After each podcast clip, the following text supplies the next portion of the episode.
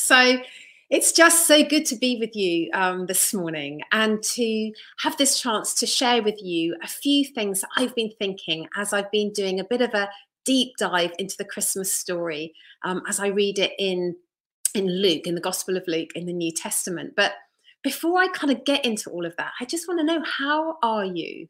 How does mid December 2020 find you?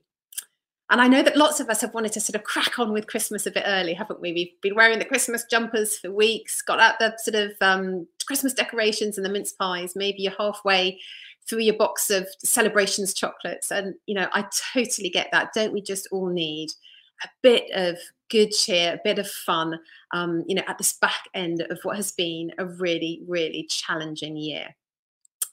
But I guess I'm also really aware that for many of us, um, pandemic living has just been really hard. It's been a struggle. And we're coming into this Christmas season carrying a lot of the kind of emotional weight, uh, a lot of the experiences that, that we've weathered during the year into this Christmas season. And looking, looking ahead to Christmas itself, you know, for many of us, it's still tinged with losses. It still feels very different and, and difficult as well. And so if any of that sort of resonates with you, then I guess I, I sort of make no apology that this sermon today is especially for you. It's for any of us who are still feeling, you know, just a bit disorientated and weary, um, just for anyone who is needing the comfort and the solidarity of the Christmas story.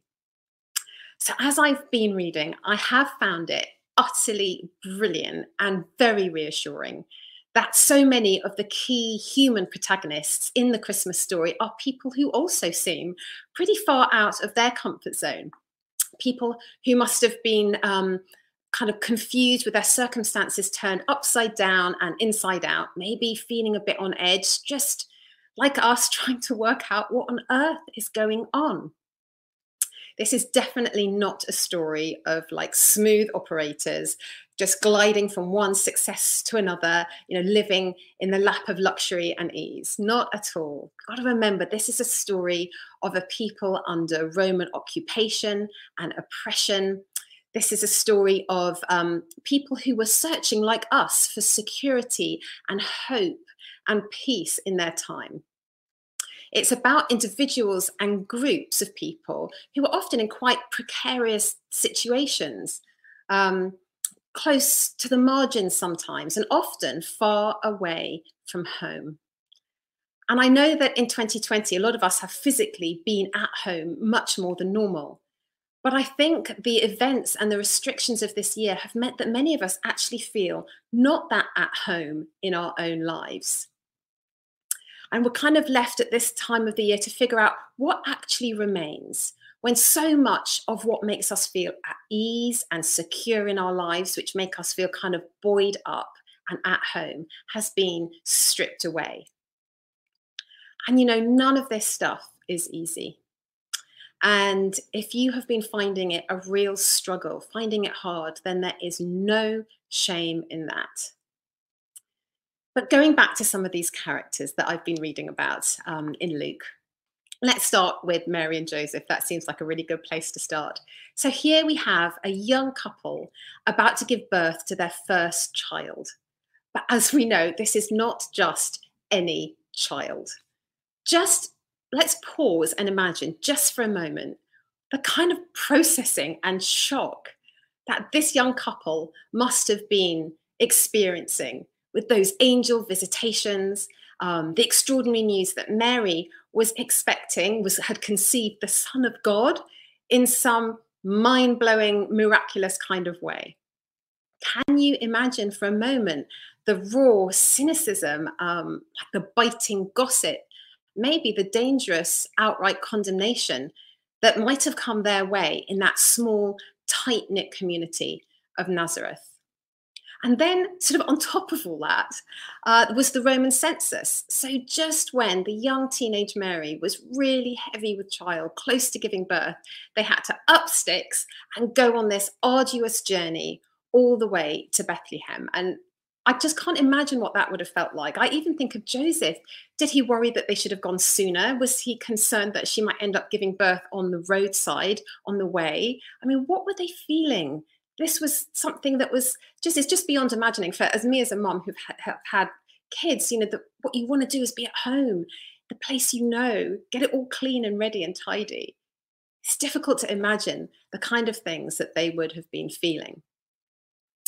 But somehow, you know, a couple of millennia on, I think we are a little bit in danger of losing some of the rawness and the vitality of their story. It can feel so long ago, it can feel so far away from our life today.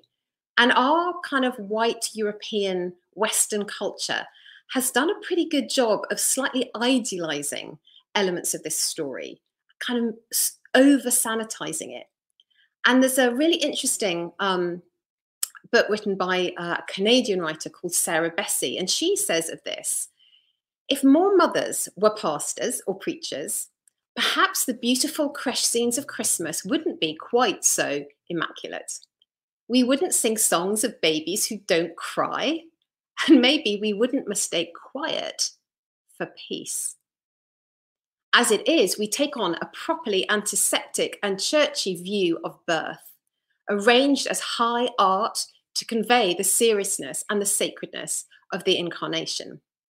It's as though the truth of birth is too secular for Emmanuel. Birth doesn't look like our concept of holy in its real state.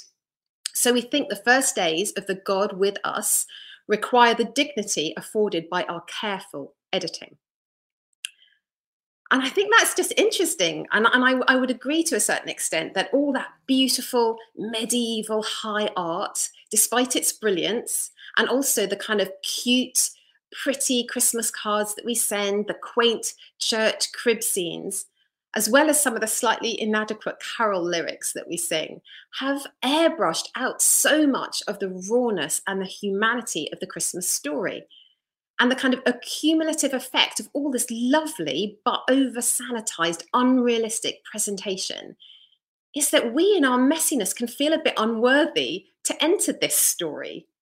We can feel a bit pushed out by this neat, pristine kind of tableau. And I feel a bit of passionate consternation about this because, in truth, there is little on earth that is more full of blood and sweat and risk and joy and fatigue and courage than childbirth. It is how God chose to enter our physical world and be with us. And birth itself acknowledges and welcomes all our kind of ragged fragility and weariness. And so then moving on from them to the shepherds, way, way down the social and religious status scale men and women who lived rough, probably pretty smelly, semi nomadic lives right on the kind of geographical perimeters of civilized society. And, you know, I sometimes think that um, that distance from the warm heart of society has something to speak to us at the moment. You know, I think that many of us feel a bit pushed away um, a bit hidden, a bit a bit invisible at the moment. I know that that has been such a painful reality um, in 2020, especially for those who live alone, people who have been shielding, or if you or your family have been self isolating a lot. You know, if that's you, then your courage and your fortitude has been nothing short of incredible but I know that it has come at a great price. And perhaps actually it's your faith that's taken a bit of a beating this year. Perhaps you feel at a distance from your own beliefs, from your own faith community. You know, it may be that we can read all sorts of predicaments that we're in in the shepherd's physical and social and religious distance from that warm, busy heart of their local Bethlehem community. Most of us have felt a little bit out in the wilderness, I think, this year. And maybe you're listening to me this morning and you're not a Christian. Maybe you feel far away from any religion. But wherever we find ourselves, this story of the incarnation, of love with a capital L, come down into the mess and the muddle of life here on earth, is an invitation for everyone, everywhere. And, you know, that invitation is as much for you as it is for anybody. And, and how do I know that? Well, just listen to the words of the angel that appeared over the fields of Bethlehem that night. This is from Luke 2. Suddenly, an angel of the Lord appeared in radiant splendor before them, lighting up the field with the blazing glory of God. And the shepherds were terrified. But the angel reassured them, saying, Don't be afraid, for I have come to bring you good news, the most joyous news the world has ever heard, and it is for everyone, everywhere. And so today, I think I just want to say one really simple thing. And that is that this good news of Christ's birth is for us all right here, right now, in the middle of the pain and the losses of 2020. And the reassuring refrain that rang out that night over the fields of Bethlehem rings out to us all these centuries later. Do not be afraid. God is with us. He is good and you are welcome into his presence.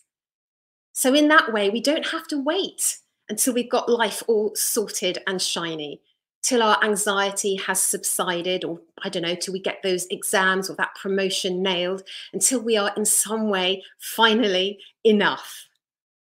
As Richard Rohr, in his book Falling Upwards, reminds our striving souls, there is nothing to prove and nothing to protect. I am who I am, and it's enough. This means, you know, that we don't have to bookmark peace and joy for some kind of post vaccine, post tears, post mistakes kind of world. The message of Christmas is nothing if it's not that God, in his unstoppable love, has chosen to enter the vulnerability and the messiness of our human experience of life on earth and be with us, powerfully present and alive, you know, longing to restore our souls and our stories and our good earth. This is the good news that we really need to remind ourselves of now at the back end of such a difficult year. And maybe we need to kind of relax into it, live into it, and share it with others who might also be feeling disorientated and in pain at the moment. And then maybe the joy and the delight and the wonder that greeted everyone who visited the Christ child that night will become the very resistance that we need to the kind of despair and defeat and fears that nip around our ankles in really challenging times. But I wonder, you know, like, how do we do this? Like, how do we drop into the peace and wonder of Christ with us, especially in tough times? It can feel so very difficult. I think we often find ourselves so mentally busy or distracted, so um, so emotionally overwhelmed that we lose a sense that God could be with us in all of this we lose a sense that there is some kind of path of peace that goes through even the darkest valleys. So I just want to tenderly remind us all and remind myself this morning that actually, in the nighttime moments of our lives, when things seem dark, there is this amazing lunar light that shines over us there's a kind of uncountable number of stars in a night sky that are kind of like pinpricks in the dark that we sometimes feel is kind of enfolding us. And you know, dawn is amazing when it comes. You know, that solar clarity of midday is incredible. But we are not abandoned while we wait for it. We're not lost in emptiness maybe we need reminding today that, you know, in the darkness, there can be space to rest and heal and grow.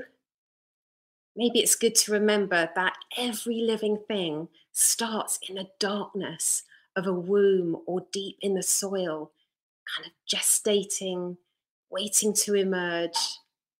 But it needs our patience sometimes, doesn't it? And our trust.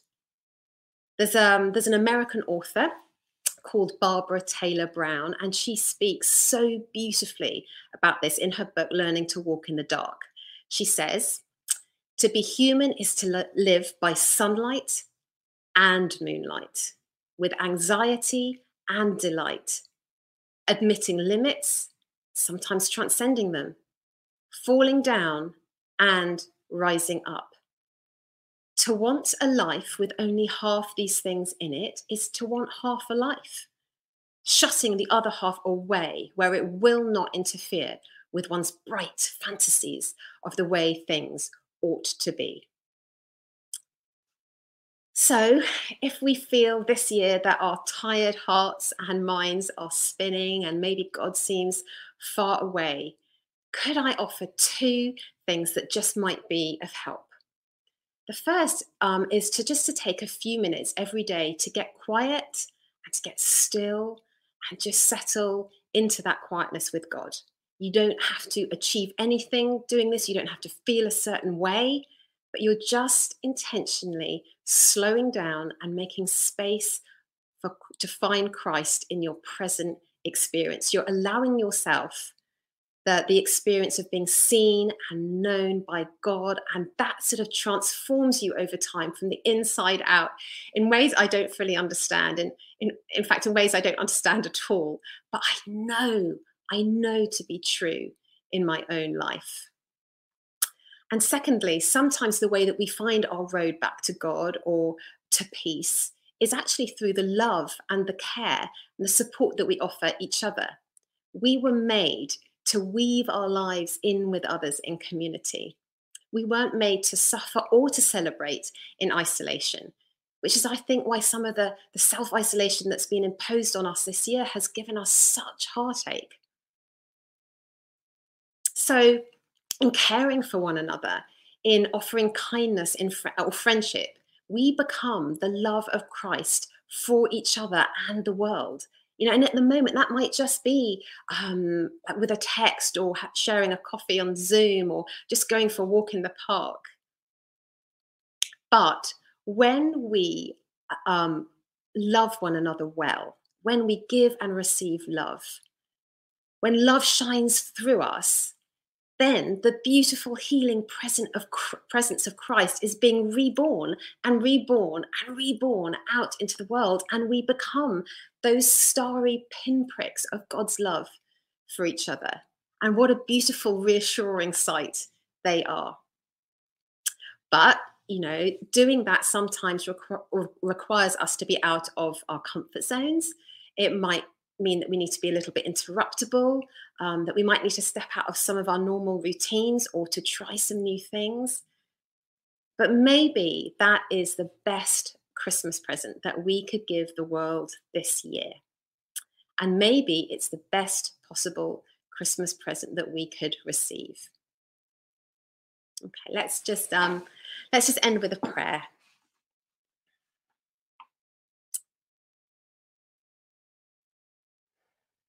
Lord Jesus, thank you that you are present and alive in the real messiness of our human experience, that you are not like in Star Wars in a galaxy far, far away, but that you love us and that you are with us.